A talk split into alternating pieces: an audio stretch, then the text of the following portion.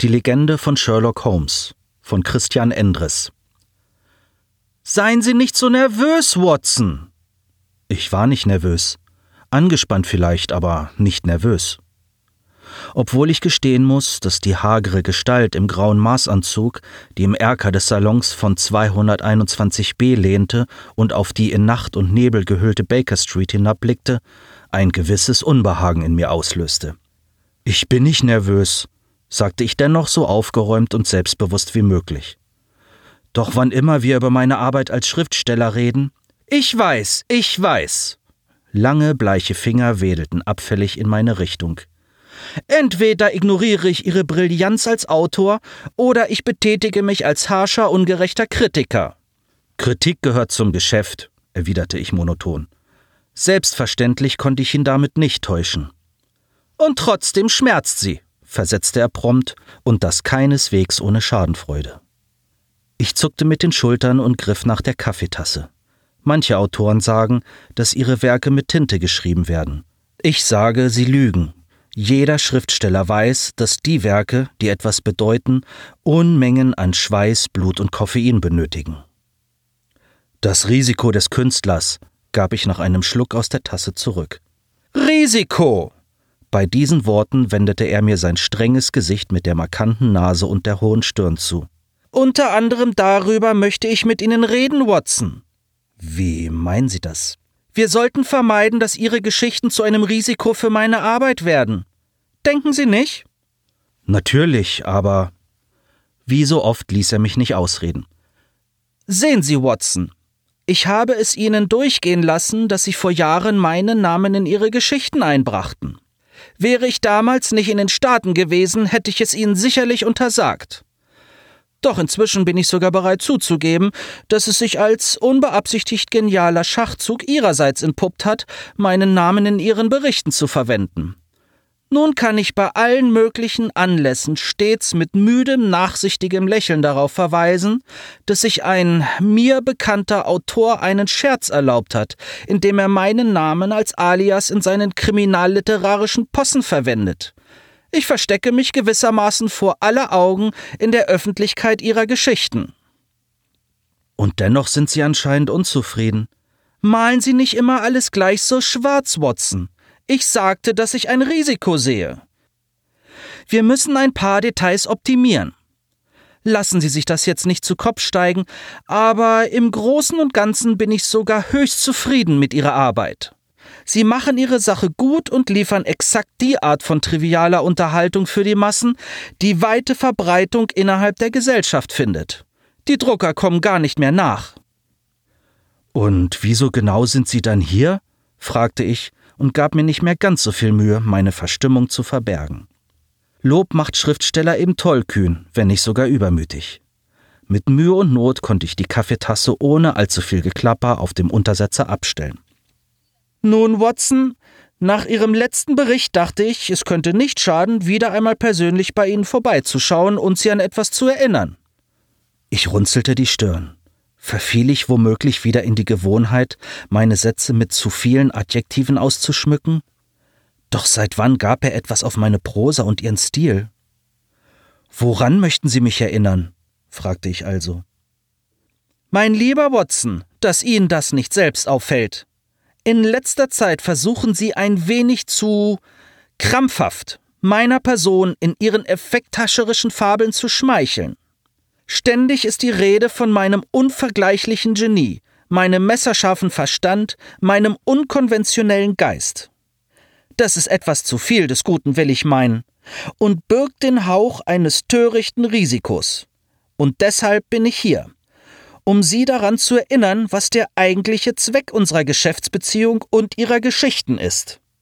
Sehen Sie es als eine Impfung, selbst wenn Sie wegen der bedauerlichen Vorfälle mit Miss Morstan im Hospital nicht mehr als Arzt praktizieren dürfen, ist Ihnen das Konzept der Auffrischung doch nach wie vor geläufig. Schätze ich. Bei der Erinnerung an meinen langen Fall aus der hippokratischen Gesellschaft sowie an den harten Aufprall im Leben eines Ausgestoßenen verzog ich unwillkürlich das Gesicht. Er überging es und fuhr in seinem jovialen Ton fort, der mich nach all der Zeit freilich nicht mehr zu täuschen vermochte. Ich wusste um die Klinge hinter dem Samt und die Warnung hinter dem Plauderton. Bevor ich mir dessen bewusst wurde, rieb ich mein lediertes Bein und dachte an die Gasse zurück, in der mir das Knie zertrümmert wurde. Die wirksamste Warnung von allen, insbesondere im Herbst. Mein Gast wusste unterdessen, dass er meine ungeteilte Aufmerksamkeit hatte und verfiel in seinen widerlichen, dozierenden Rhythmus. Hier ist also die Auffrischung, alter Knabe, kündigte er mir, seinem gesamten Publikum, an. Ich bezahle Sie dafür, dass Sie einen Mythos unterhalten, der ein fruchtbares Klima für meine Arbeit erschafft. Einen Helden, eine Legende. Eine Kunstpause, dann, dramatisch wie ein Bühnendarsteller, Sherlock Holmes. Das Lächeln, das den Namen begleitete, war noch immer kalt wie ein Skalpell. Das Amüsement darin jedoch echt. Die Menschen fühlen sich wohler, wenn sie wissen, dass jemand wie Sherlock Holmes auf sie und ihre Lieben aufpasst, für das Gute und die Gerechtigkeit eintritt und das Böse auf dieser Welt in Schach hält. Das lässt sie besser schlafen. Und Menschen, die einen tiefen Schlaf haben, lassen sich leichter ausrauben.